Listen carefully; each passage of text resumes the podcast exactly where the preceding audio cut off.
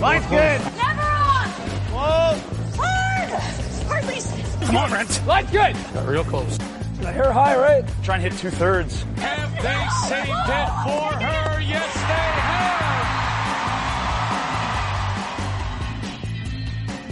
have. Welcome to Game of Stones, everybody. I am Sean Graham with Scott alongside, as always. Hi, Scott. Sean, hi. How you been? It's been a while. I know uh, we've been off for a couple weeks. We we wanted to record before this, but we just couldn't make the logistics work. I was in Europe for a week, and then you were off in the Midwest, and then I joined you in the Midwest, and we were traveling around. We couldn't just figure out a way to work out the timing of this, so we're, we apologize for the delay. But we are now back, and we are going to be through the summer with you on a weekly basis through the summer, and the rest of uh, well, there's one event left in the season, and then we're weekly through the summer. Yeah, we'll be uh, busy doing some pods. It was a good break, but I'm ready to get back to curling. All right, so basically, what we're going to do today is try to recap what we've missed uh, through the course of the last couple weeks. So, the last episode we did, of course, was the World Men's Preview, uh, and that event, of course, is now over. And uh, you have some very exciting news in the way you finished your prediction season.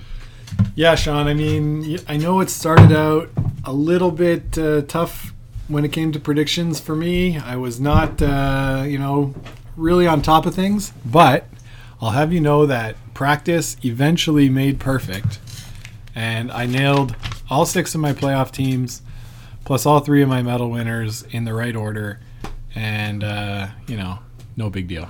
Yeah. So of course Sweden wins. They beat Team Canada, Brad Gushue, uh, and then you also had Scotland, Norway, Korea, the Americans in the playoffs with the Scottish uh, team winning the bronze medal, and you were correct. Yeah, how about that? So well done all the way through. Uh, I was wrong. I had Brad Gushue winning the gold medal game over Nik Edin, and then the Norwegians finishing third. But that event, let, us talk about it a little bit. Uh, the event itself, Gushue finished third in the round robin. That Bruce Mouat team had a really good week, uh, getting that other bye spot. And I, I don't know, what, what are your main takeaways from the week? I'd say uh, the main takeaways were that uh, Canada and Sweden showed why they were the class of that field. But like you say, the Scottish team and Bruce Mouat, they really came to play. And I think this is sort of the start of a new chapter for Scottish men's curling as we close the door uh, on those older teams uh, and David, David Murdoch, David Murdoch and uh, Tom so- Brewster. They're it seems like it's a change of the guard. Uh, it seems like there's a passing of the torch, uh, changing of the guard, same thing. And th- there was a lot of good young teams that came up. The Korean team was uh, a real pleasant surprise. The the rest of the field, sort of like we expected, wasn't up to the level of Canada and Sweden, but uh, you saw glimpses uh, from all of the teams that made the playoffs. So uh, I view it as a year of transition yeah, absolutely. and uh, a way to look forward uh, on the world curling circuit. Yeah, the other thing that's interesting about this Scotland situation, of course, is you have Kyle Smith and his team. And for as good as Bruce Mouat is, you have this other team. And yes, it probably wasn't fair the way they decided who was going to the World Championships, given that Kyle Smith and his team had just gotten back from the Olympic Games, and like four days later, or whatever it was, they had to do this playoff, uh, which is also probably why Eve Muirhead didn't represent Scotland. Similar situation there Yeah.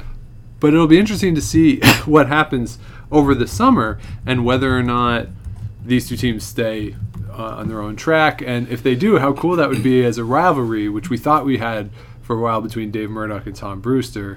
Uh, and then, of course, this, this situation there has changed. But it'd be interesting to see the, the, the dynamic now, what happens, uh, almost like a, a Swiss women's situation where you have multiple teams that are world class teams, world championship caliber teams. Uh, maybe those two teams aren't quite yet world championship caliber, but really excellent players who, who can play at this level and what happens internally for that country because we're not used to other countries having a dilemma uh, over who they send to a world championship. Yeah, absolutely, absolutely. It'll be really, really cool to see uh, what what happens going forward for Scotland and uh, and some of the other countries. You know, like we saw, we saw a lot of countries send their second, third, fourth teams to this event. So yeah, it'll be cool cool to see what happens. Uh, and I'm I'm uh, optimistic about curling. All right. Well, one other thing that I think stood out for me from the week, I think Brad Gushue uh, was tired, um, and, and Yeah. there were a few moments where he was rather frustrated with himself, with the team. And I think that was just a product of an extraordinarily long year. Uh, and maybe not getting all the results they wanted through the course of the week. The, the game against the Americans that they lost, I know afterwards he not not sort of apologized, but said that his frustration got the best of him and, and recognized that that was not the best look for him uh, or for the team, and that might have hurt their play. So all that considered, that that you know he was in the playoffs at the trials, he was in the final of the mixed trials, and then wins the Brier and goes and, and gets a silver medal at the World Championship. That is an incredibly long season, and uh, good for them. Uh, again, the season started in August, and we're now here in April, uh, and they're still playing. Yeah. So Yeah, it's been it's been a real long, long, long season for them. And on the flip side, it's also been a very long season for uh, Niklas Edin and his Swedish squad. Yes. So a lot of kudos go to them for pulling off the victory. You know, they had that entire schedule the way that the Canadian team did, but also including the Olympics in the middle. And Yeah, but they didn't have the trials in the same way. So I mean, you get you can go, you can play the cash spiel circuit in the fall, yeah, and then they could take a couple months off before gearing up again. Uh, you saw them while knowing that they uh, were going to. knowing, yeah, you, we saw them at the Continental Cup, which is sort of a, a thing. Tune up for them. Then they had the event the week after, so they not quite as long maybe as as the Gushue rank. That because right, we saw Niklas Edin at the trials. Uh, he sat two rows behind us for the women's final. Yeah, that's the- right, yeah. So we, we saw him there. So he was there, but he wasn't playing, right? So it's a uh, he certainly had that advantage in terms of the schedule. Yeah, an absolutely uh, incredible, incredibly long schedule for them. Mm-hmm. And Swedish curling, uh, what a what a season! Uh, for sure, for sure. for like two two silver medals, two gold medals. So they have the reigning Olympic women's champion, reigning men's world championship, and then those two teams won silver in the opposite events. And that's Swedish curling somehow isn't ranked first in the world. I think I don't really understand how that is, but they had a phenomenal season. Absolutely, absolutely. They're uh, two teams to watch. But did I hear something uh, from someone about their funding being Yes. cut? So Devin Heroux, who has just for as long as the season's been for the players, uh, poor Devin uh, has been all over the world uh, doing his coverage for the CBC. He wrote a story during the Men's World Championship that the Swedish Olympic Committee has cut Niklas Edin's funding for next season.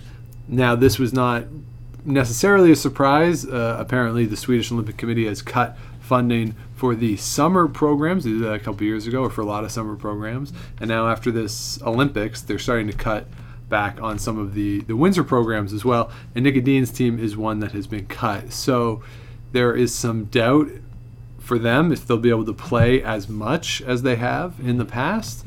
Uh, or if maybe it's it's really sort of in flux as to what they do. Sure. They're, according to the story, they're playing the last two events on tour. So the one that just ended this past weekend, and the uh, next one, the Champions Cup, they're using their winnings from last season, the bonus they got at the end, uh, seventy-five thousand dollars to help float them, Okay. and then they're gonna have to see what happens through the summer, and they're gonna have to get more sponsors, I, I guess, or, or seek additional revenues because they, you know, we've talked about the amount of time they spend on the road. That costs a lot of mm-hmm. money. Right? Yeah. I mean, they, they probably spend the most, I would assume, than anyone on tour, with maybe the exception of Brad Gushue. But mm-hmm. they, it's just so expensive for them to do what they do that without th- that Olympic funding, they're they're in trouble because, you know, it's not like some of the other guys who can have jobs, even as flexible as the hours are, who can help sustain themselves on a personal level, right? Right. If the curling revenue, the sponsorships, and the winnings pay for the curling, and you break even on the curling, then great. It's sort of supporting yourself as just a human being. And when you're in Canada for as long as they are, and I, I have no idea what their visa situation is. If they'd even be allowed to get seasonal jobs here through the winter, if how that the logistics of that seems so incredible that they, I can't imagine it's it's really all that possible. So they need that funding to support themselves personally. They have to live, Yeah. uh, and Yeah. without that funding, they're they're in trouble. And even telecommuting on a five to nine hour time difference Mm. that you would have uh, between here and and uh, C- CET, then yeah, it's not even that's not even really a, a viable option. But we'll have to see what happens. You know, uh, like you say, it's all in flux right now. Nobody really knows what uh, what's gonna transpire. But here's hoping that we can continue to see them on tour uh, as much as we have in the past because you know, not only do they win the gold medal here, they turn around uh, from Vegas, go to Toronto, and finish second at the uh, the Grand Slam event this past Yeah. week. So the the cool deal with that, of course, is what was it? Five days, six days after they played the World Championship gold medal game. Brad Gushue and Niklas Edin play in the semifinal of the Yeah. Players Championship in Toronto, which was kind of fun. And of course, Niklas Edin wins again uh, over Brad Gushue. But it, it's one of these things. Again, it speaks to how much curling there is. That World Championship five days later, you're playing in the semifinal of the Players Championship, and uh, and then they go on to lose to uh, Kevin Koe. yeah, Kevin Koe's team, uh, you know, uh, coming t- together for a couple last uh, spiels, managed to uh, pull out the victory. So Yeah, and on the other side, maybe a bit of an upset. Jamie Sinclair Yeah. beats Jennifer Jones. continuing her uh, pretty strong season. You know, after the fourth place finish at the World Championships, comes out and uh, and yeah, puts up a victory, her first uh, Grand Slam victory. So I'm, I'm looking forward to some more things from this team. Yeah, it's a big win for them, obviously. Uh, maybe a little disappointing for Jen Jones. They talked about how great it was to have Jill Officer's last major event be that World Championship and a win, and then they lose a final. I know it's not nearly on the same level, but uh, maybe a little disappointing for them. They still have the Champions Cup, of course, though. Yes. And uh, and the thing though about Jamie Sinclair, and everyone said, I've seen a few people say that she's had a great season.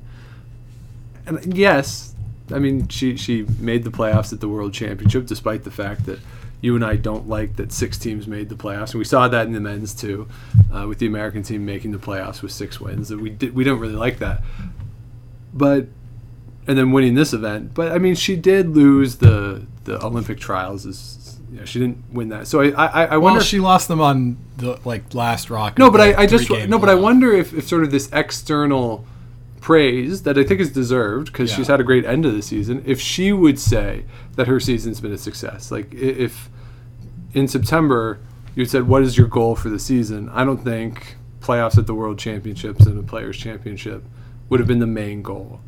That's all I'm saying. okay, sure, maybe her goal was making the Olympics, but you know, in the context of reevaluating your goals after every event, uh, then I I think it's been Yeah, it's been a very strong finish to the season. a good building. Uh, Yeah, building absolutely. And this probably is the team to look forward with in American curling, American women's curling, I would think. But we'll see what happens with uh, with the other teams uh, in the United States and how that all plays out. So, what we've seen then over the past few weeks, I think, is again the, the idea of a change in the guard in addition to you know Scotland, the United States, uh, wherever uh, you know Switzerland is in some flux as well Yeah. with uh, the new team there with Alina Pätz moving on, and all these young teams that we saw at the men's and women's world championships. It's it's an interesting time in curling, and we'll see what happens over the rest of the summer and how these teams can come together. And next year is going to look so different from what we've seen the past two years that that it's going to be hard to keep up. Yeah, it'll be it'll be really really fun. I think it'll be a really fun year to try and you know, we've got a bunch of announcements about what the different teams are going to look like, but now we're going to actually start getting to see them in in practice come the fall, you know. Uh, and it'll be cool to see the different dynamics in play, how they work and how they evolve over the next 4 years, you know. It's not going to be the same way it is next September at the first cash spiel uh, as it will be you know three years from now at the at the next trials so Right. it'll be cool to see all the different dynamics at play i'm i'm looking forward to it Yeah, I think we saw that really well with Kevin Koe's team, the this team that went to the Olympics, in right? this past cycle yeah, started out Kennedy was going to play second, and Laing was going to play third, and, and they struggled that first struggled. I mean, they still won like three quarters of their games. Uh, but Yeah. for them, they, they struggled and they made the switch, and then they had to just work out the kinks and, and build to the point where they, they were able to win the trials. And I, I'm sure we're going to see more shifting next summer. I don't think it's going to be as crazy as it's been this year, but I would be surprised if we don't have more roster changes after next season because you figure out not only who works well together, but also who doesn't work well together. and uh, and then it'll be interesting to see with people like Marc Kennedy, Jill Officer. None of them have said that they're retiring, so it'll be interesting to see in a couple of years if they decide to come back. Yeah, exactly. Sounds like you need to uh, take a yeah, sip of water there. I got a little frog in your throat, but uh, yeah, no, no doubt. I mean, uh, there's nothing off the table as far as these players are concerned, and next year is one of those years where you know it's not as important to be around. So it's a good year to take a step back and uh, drink, and uh, no, drink every time uh, you hear someone Yeah. ta- say "take a step, back." yeah. So uh, it'll be good to uh, to see it, and and we'll of course break down those team changes uh, on a future episode once we've got our time to really sink our teeth in. But there was one announcement that we did want to talk about. Yeah, so this is This week. It's local to us, of course. We are members of the Ottawa Curling Club, and uh, Team Homan announced that they will play together for next year. That I think that's as far as the announcement went. They didn't commit to the full four-year cycle, uh, at least in the interview that I saw with Lisa Weagle. And I think I was, thought it was interesting too that in the TSN story about it, the only person they quoted was Lisa Weagle, uh, nobody else. I mean, certainly that's availability and, and everything else. But they announced that they will be playing together again. I think one of the reasons, perhaps, that they didn't, they can't commit to the four year, if they didn't, in fact, uh, if I'm right on that story, the residency rule is going to come into play for this team at some point, with Rachel Homan living in Alberta and Joanne Courtney living in Alberta. Uh, this is going to come into effect. The reason it doesn't matter right now is that Rachel Homan is a student. She's enlisted at the University of Alberta. So there is an exception to the residency rule for full time students. So that's why the residency rule doesn't apply right now. Well, it applies, but they're they've been able to work around that because Rachel is enlisted at the University of Alberta. Once she graduates, though, then there's an issue with what happens and how they work around the residency. They could decide, if they were so inclined, to just forego the Scotties every year and just play as a cash team and build to the Olympics again. That's a possibility. No, no one says you have to play in your provincial playdowns. Uh, but it'll be interesting to see what happens with them because eventually something is going to have to give on this team, and whether it's Rachel and or Joanne moving back to Ottawa, or it's one of Emma Miskew or Lisa Weagle moving to Alberta, uh, and then you have the one import the other way. Uh, who knows? But but this is something to keep an eye out for this team. Yeah, exactly. It, it it's interesting to uh, to think about this residency requirement and how the teams that have been announced are going to work it. If people are moving for the whole year, if they're moving for six months in a day, uh, it'll be it'll be interesting to see how everything shakes out, and whether or not the that Curling Canada decides that keeping the residency rule is is important.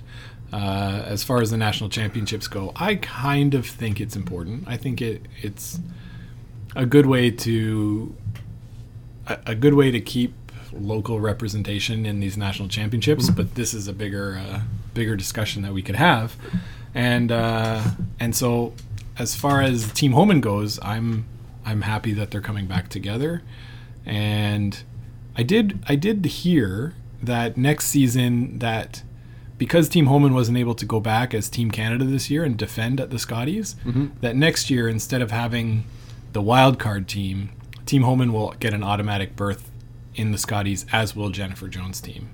Right, and we should note too that they did make a rule exception for Jennifer Jones to be able to come back as Team Canada because you have to have three members of the team that won. One, that's right. and they'll only have two members of the team that won the event uh, with Jennifer Jones and Dawn McEwen will be the only two who were there. So because Kaitlyn Lawes was at the Olympic Games and they brought in Shannon Birchard and Jill Officer, of course, is taking a step back Yes. from the game. So they made the rule exception to allow Jennifer Jones to come back with only two members of the actual winning team, uh, which is obviously a smart decision and, and something that the rule didn't take into account the mixed doubles Olympics. Of so, course, of course. Uh, so if you give that other spot to Rachel Homan, mean, it doesn't really make much of a difference to me. I just know that there are about 20 teams in Ontario that'd be thrilled. They're really excited to sign up for the Scotties. yeah. Now I don't know if uh, if that's true or where I heard it uh, or anything, but maybe a fact checker out there could tweet at us and. Uh, Yeah. But it's and- a, I mean, it's a good idea. I think it's a reasonable thing to do, uh, if that is indeed the dec- the decision that's that's made. Because surely, to goodness, they would be probably in that wild card game if they didn't win Ontario anyway. yeah. So you know, why not just sort of clear it up then, and then you don't have the expense of flying in another team for one game and uh, and doing all that. Exactly. Um, now, the one thing I, I also want to mention that we are Ottawa Curling Club members, and they are, of course, representing the Ottawa Curling Club. I have to say that the the response inside the Ottawa Curling Club they seem to be polarizing with the membership. Some people like them, some people really dislike them, and it's one of these things that I was surprised about when I got into the, the club. Just hearing some of the talk about the team, and like people seem to be kind of gossipy about them, which is is strange. Uh, why not just enjoy them? They're they're arguably the best team in the world. I've called them the best team in the world all year. Yeah. I still think they are the best team in the world. Just embrace it, people. Yeah, yeah. Um, and like to be honest, this team is uh, a big reason why the ice at the Ottawa Curling Club is so good. Yeah, that's the other thing. Yeah, you you play on some of the best club ice. Yeah. in the country, if not the world. And the Stones, they, they got new Stones. Um, the the club membership is full. Yeah. Like There's three, three, four draws a day. Uh, like what else do you want, It's- people? it's a really great, uh, really great club, and uh, I'm proud of them uh, representing the club. Yeah, the only that thing I that you need to belong know if you come to play at the Ottawa Curling Club on sheet one, when you're facing the ice shed, it's the sheet on the left. Is that one or five? On the left, Yeah, it's one. It's one. So on sheet one, if you're playing with the, I can't remember what color it is, but the stones have the team's name on them. That's so right. the one and two stones are Lisa Weagle. Those stones curl a lot more because they're the stones they practice with to Yes. try and simulate even more arena ice. That's the only thing you need to know if you're coming to play at the Ottawa Curling Club. That's really the only effect. Um, that gives one team an advantage or a disadvantage. Because if you don't know that, when you're playing those stones, it can be problematic. Oh, But, Sean, like, you're going to give away all of our advantages for the the Perry spiel coming. up. yeah, yeah, but uh, you know, in general, uh, I, I've sort of been surprised to the reaction of them because I think they're they're generally well thought of across the country, but I uh, and that just some of the people in the within the club are annoyed for some reason. But anyway, let's not bash on our fellow club members. No, no, Uh, no. I, I wanted to also just give credit to Greg Strong from the Canadian Press, who published this uh, announcement in uh, the Vancouver Courier, and that was who a lot of people were tweeting. Okay. were, were tweeting his story about uh, the team staying together. So So the uh, another story that came up, and this is recent, and we'll go back. It's it's Devin, another Devin Heroux story. Talking about our friend Gerry Geurts, who created Curling Zone, which we use for a lot of the stats and information that we use on this show, about the rise of analytics in curling and some of the things that people have done for a long time that maybe not be accurate. And the one that he talks about in the article and of course Cheryl Bernard talks about this all the time, is do you want to be down one with the hammer mm-hmm. or up one without the hammer? And conventional wisdom, and Cheryl Bernard says this all the time, is that you'd rather be one down with. But if you're one down with, you only win 40% of the time. So of course you want to be one up, One up without. without. And Gerry in the article is quoted as saying one of the reasons that teams are somewhat resistant is because one, you've sort of always done this. Two, in this case, it's hard to stand there on the backboards when the other team has the last shot. Like you want to be in control. Yeah. Even if statistically it doesn't really work for you. And this is something that is going to come up more and more as we get more and more information about the sport. You know, this isn't even 10 years ago, to a certain extent, it was still, you know, during the fifth end break, you could have a drink and, a, and go hack a dart. Yeah. Uh, that's not the sport anymore, right? So as it becomes professionalized, people like Gerry are tracking shot by shot what happens, wanting to know where you can get your advantages. I think scouting is going to be more important. Um, you know, everyone jokes about Benny's intern, uh, but that's going to start to be a thing for for players that you know, we we see it all the time at the end of games where teams are saying, "Oh, do we want to make him hit or or draw?" Right. And it's usually based on in the moment. Yeah, and what's of- been going on that game. which isn't irrelevant.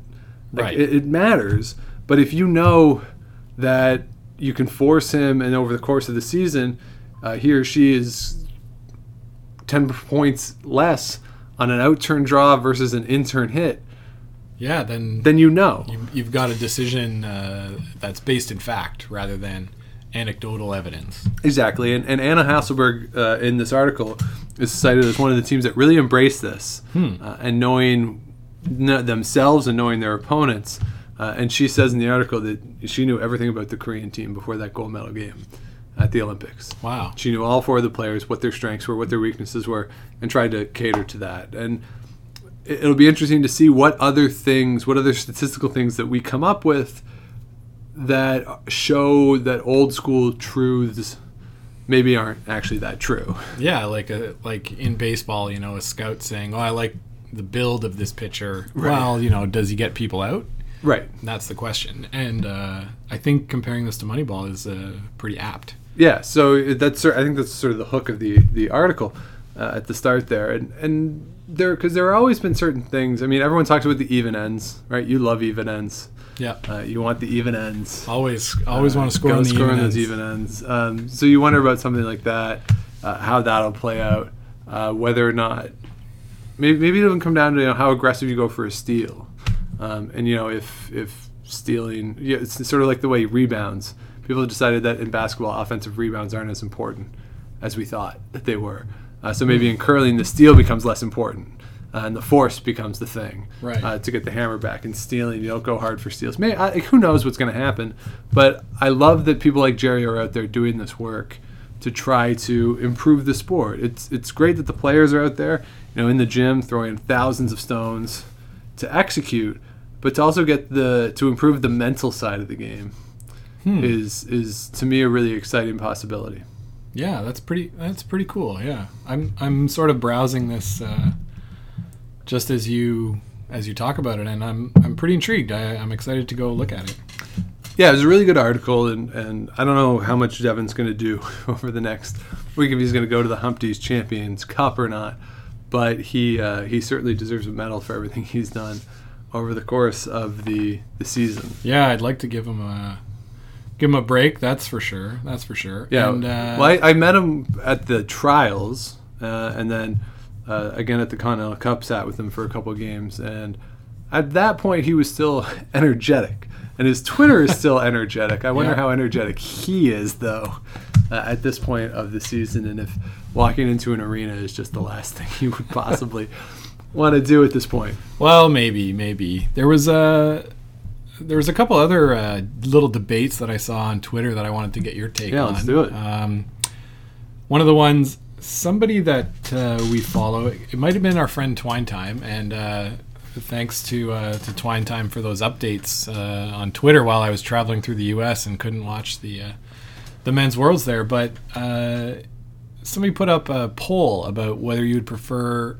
eight ends or ten ends for national and world championships. Oh yeah, I saw the poll. Didn't vote or look at the results though. I did see that someone had posted that poll. What would your guess be on the results? Uh, my guess would be that people would say eight, Eight. and that eight would get the most votes. okay. I uh, I looked at it.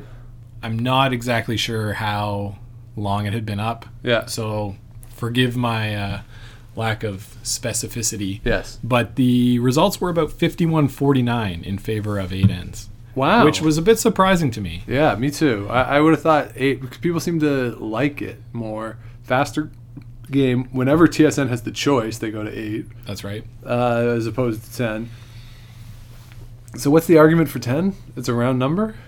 It's been that way for a few years. Now, of course, it used to, Used be, to be 12. 12. Yeah, it used to be 12. And I've played in a couple of games where it was 12 ends at the Royal Montreal Curling Club, and whoof, that's a slog. That's too long. But but I, I don't know, 10 ends, it gives you time to sort of get your feet under you, maybe makes blanks a little more palatable.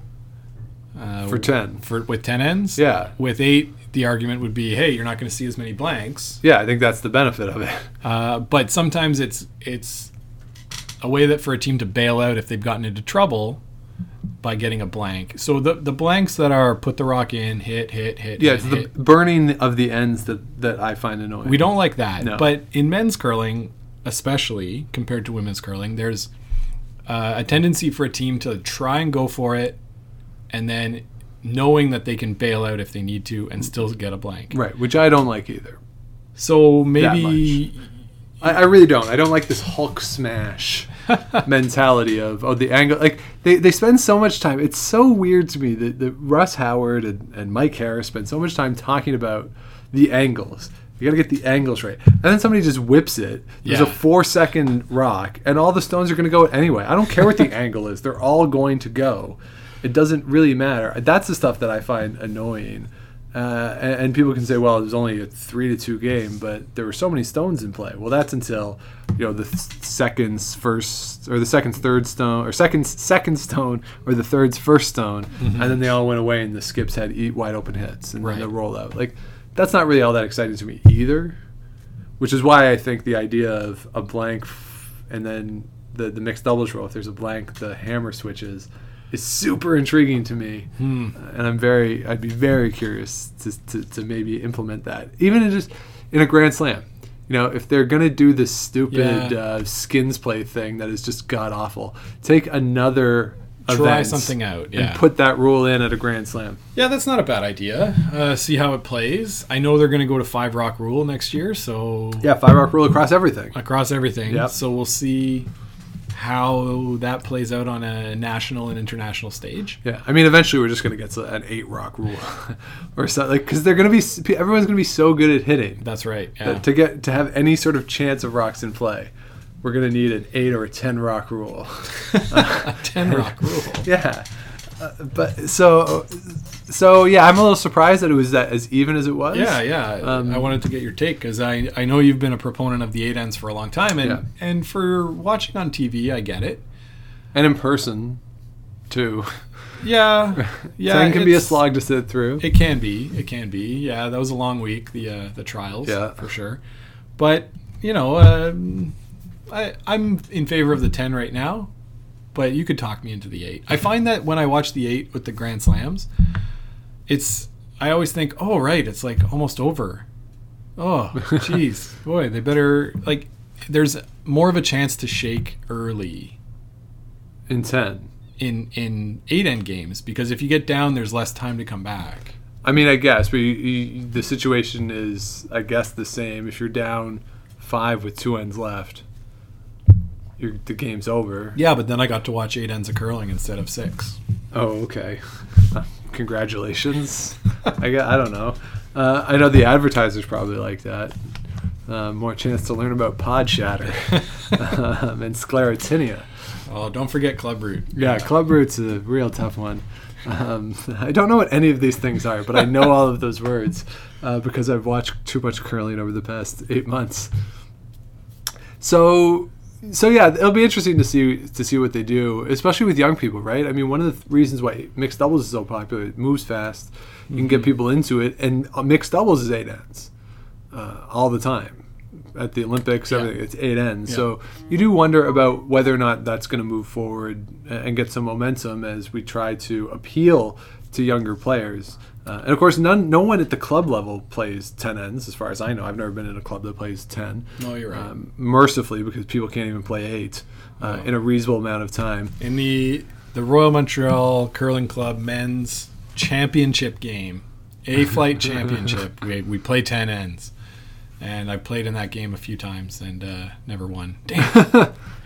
Like, the 10 ends was too much for me. I couldn't do it. It took three and a half hours. No, no, no, Sean. I you know me. I play quick. Yeah, but you're playing with the at the Montreal curling, like, like where the average age is about 418. Yeah, our front end I think averaged uh, age of 73, but uh, whew, they could really. Uh, Well, I guess really experience. Once you're experienced, you you play. You just play. You Yeah. you just you know what to do. Yeah, because yeah, that's what frustrates me is there's stuff between shots and just anyway. Uh, but I mean, if you want to make the game more accessible or or make it more relatable to the club players, eight ends.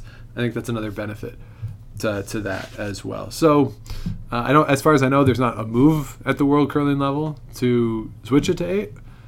But you know, at the end of an Olympic cycle, they're always looking for changes, and maybe that's a change they make. Yeah, and to synchronize the the way it is with the mixed doubles makes a lot of sense, as well as the the wheelchair curling that we saw at Yeah. eight ends. You know, sort of get everything in line. Yeah, just to do the same. standardize it all and, and make it easier. Uh, now, speaking of the mixed doubles, mixed world championships are kicking off this weekend in Sweden, Mm-hmm. uh, in a town that uh, I cannot pronounce uh, at all. So I'm not. Even gonna, Östersund. I'm not even going to try at this one. Um, but I saw a fun thing about the town. Um, nah, I can't see it anymore. But anyway, um, the Canadians, of course, Kirk Muyres is there with uh, Laura, Laura Crocker, Crocker. uh, after they won the mixed Canadian championships. Our friend Jason is there with Ling, who I know from the Rideau Curling Club uh, a little bit. I don't know if you know her, uh, if you've ever met Ling, uh, but they're there representing Hong Kong as well. So uh, a nice connection there. We're rooting for them uh, as well. Uh, but what's cool about the mixed doubles is, of course, that it is so many more countries, countries we never see at other events, uh, who are there. I know in the past, Brazil has sent teams, uh, Israel has sent a team in the past, Qatar has sent a team in the past. So you get all these countries that we never see at other events. Now, you know, in some cases, it's people who don't actually live in those countries. Uh, in the case of Hong Kong, of course, Ling lives here in Ottawa. She is from Hong Kong, though. So, uh, and I think that's the case for a lot of places. I know, I think it was the Australian team for a long time had a, it was a Canadian uh, on that team as well. Uh, So I mean, you know, it's, it's sort of this cool thing where where all these countries can be represented. In some cases, people who live there. Some cases, people who are from there have citizenship. Whatever it is, who cares? Uh, we get all these different countries who are represented at a world event. Yeah, it's great. I'm looking at the the groups here right now. So there's eight eight teams per group and five groups, which makes for 40 different teams. It's really great uh, getting representation from all over the world. There's teams here that I see a team from Israel, a team from Guyana. Guyana, nice. Yeah, so uh, they must have beat somebody uh, Not a lot of Caribbean representatives to, usually to the, get uh, there. at the curling events. So uh, I don't even know if I know where Guyana is. Uh, Yeah. yeah, Is it it's in South America. Yeah. Okay, well- south of Barbados. right? But it's it's an is it an island? no. No, it's a, it's a mainland country. Okay. Yeah, yeah. Um, when I was in Barbados, where I lived there for a year, uh, one of the professors was from Guyana, Oh, okay. which is why I thought it was an island um, in, Ah. in the sea, because pretty much everyone else I met was from an island uh, in the Caribbean. Yeah, we've got uh, Kazakhstan, uh, Luxembourg, so lots of representation that we don't usually get to see at a world championship level. And yeah, best of luck to everybody. We're not going to preview this because we don't know anything about it. There's so many there's so many players who we don't know that it would just be a disservice to them. The only the only thing to the players themselves, like to, Yes. like we wouldn't do credit give enough credit to the the athletes themselves. Uh, the only thing that I'll say, of course, is having watched Kirk Muyres and Laura Crocker, for two people who hadn't played together before, uh, really good communication Yes. between the two of them Yes. uh, that we saw during the Canadian Championships, and uh, I think they would have to be considered a, a, a favorite, or at least a, a team that you would think would make the playoffs and maybe a deep deep run. In the past, at this the playoffs are a little different than what we see at other events, where I think in the past has been 16 teams make the playoffs, uh, and you work your way down in just a bracket system, basically. yeah. So it's it's not quite the same as what we see at other events. So it's not unprecedented or frankly that difficult to conceive of the team that finishes first or, or a team that goes through their pool undefeated losing in that round of 16 or in the quarterfinals. It's happened before. Sure. Uh, and mixed doubles is so crazy, so many points that Mm-hmm. uh, it's it's sort of always fun to see what happens in those events. So Yeah. it, it's you know if, if the Canadian team wins, that wouldn't necessarily be a surprise based on how well they played and, and how well they, they the team dynamic was last month. But if they don't win, that won't be surprising either, frankly. Yeah, no, it's uh, like you say, it's kind of anyone's game once you get into that playoff round, and it is the same format where the top 16 teams will be uh, making the playoffs and then advancing through uh, in a ladder style. Yeah. So, yeah, it'll be uh, really fun to watch. Uh, I'm hoping that it'll be on TV somewhere. uh, maybe on CBC. I'm sure we can get a stream somewhere. Yeah, on on uh, the YouTube channel on World Curling TV has been uh, really good for watching non-Canadian uh, Yeah. games at the World Championships. So Yeah, looking forward to uh, checking some of that out. absolutely. So the best of luck to all the teams there. Uh, the town is being built as a town that knows how to take care of curlers. That's what I saw. That's what I Hey, saw on. earlier, and it's considered the heart of Sweden. So Do there. you, do you have a pronunciation for no, it or I'm no? not gonna. Tr- I'm not even gonna try. I feel as though I've mispronounced a bunch of stuff already this season, so we're gonna call it quits on that. So, Östersund. uh, so that's it for this week. We'll be back next week. We're going to talk about the mixed doubles a little bit because they'll be in full swing when we come back next week. We'll also look at the final event of the season. Finally, we've made it to the, the end of the season, the Humpty's Champion Cup, which is an event that I actually like because of the different teams that get invited to that. We get to see a bunch of teams that we don't normally see on tour, so that'll be a lot of fun. Yeah, we're uh, gonna see Champions Cup. uh, we're gonna see Tyler Tardi, the world Yeah. junior champion. Uh, we're gonna see team uh, Karst- with Karsten Sturmay on it. Uh, so it's gonna be yeah some different teams. Should be fun. yeah, it'll be a, a good time uh, at that event the, to wrap up the season, uh, and then after that, like we said, next starting next week and through the rest of the summer, we're gonna go weekly. Uh, we got some fun stuff planned for the summer.